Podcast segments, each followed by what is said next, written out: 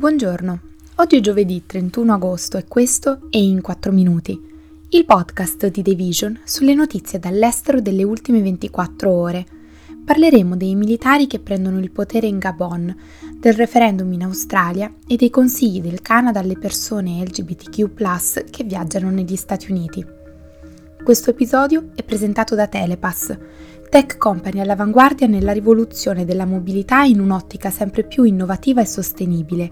grazie al servizio Venezia Pass, che permette l'acquisto di pacchetti turistici e biglietti per il trasporto pubblico, come autobus, tram e vaporetti, e l'accesso ad attrazioni, musei e chiese in maniera facile e comoda, Telepass trasforma ogni spostamento in un'esperienza senza confini, ottimizzando la fruizione e l'esperienza anche della città di Venezia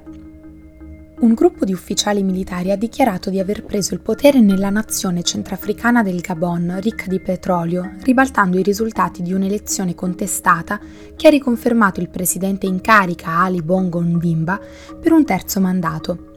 Poche ore dopo che Bongo è stato dichiarato vincitore del voto dello scorso fine settimana, gli ufficiali hanno deciso di annullare il risultato, sospendere il governo e chiudere le frontiere del paese fino a nuovo ordine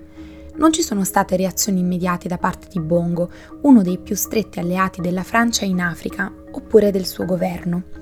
Nella capitale Libreville, poco dopo la fine della trasmissione in cui i militari hanno annunciato la presa di potere, sono stati uditi colpi di arma da fuoco nei pressi della residenza presidenziale. Qualche ora dopo è stato annunciato che il generale Bryce Oligui Nguema, capo della Guardia Repubblicana, l'unità d'élite incaricata di proteggere il presidente Bongo, è il leader della giunta, con il presidente e la sua famiglia che sono stati trattenuti nella loro residenza. I filmati postati sui social media hanno mostrato soldati in coro che sollevavano il generale Oligui sulle loro spalle fuori dal complesso presidenziale. Se dovesse avere successo, l'inaspettato colpo di Stato in Gabon sarebbe l'ultimo di una serie di prese di potere militari in Africa occidentale e centrale, almeno nove negli ultimi tre anni, compreso quello del mese scorso in Niger, dove il presidente Mohamed Bazoum è stato rovesciato dal capo della sua guardia presidenziale.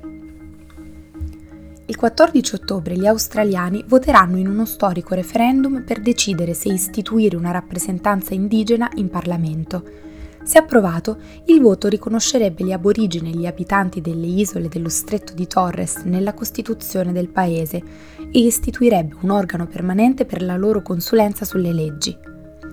Perché abbia successo è necessario che la maggioranza degli australiani voti sì ed è necessario il sostegno della maggioranza in almeno quattro dei sei stati australiani. La composizione, le funzioni e i poteri dell'organismo, i cui pareri non sarebbero comunque vincolanti, verrebbero poi progettati e discussi dal Parlamento.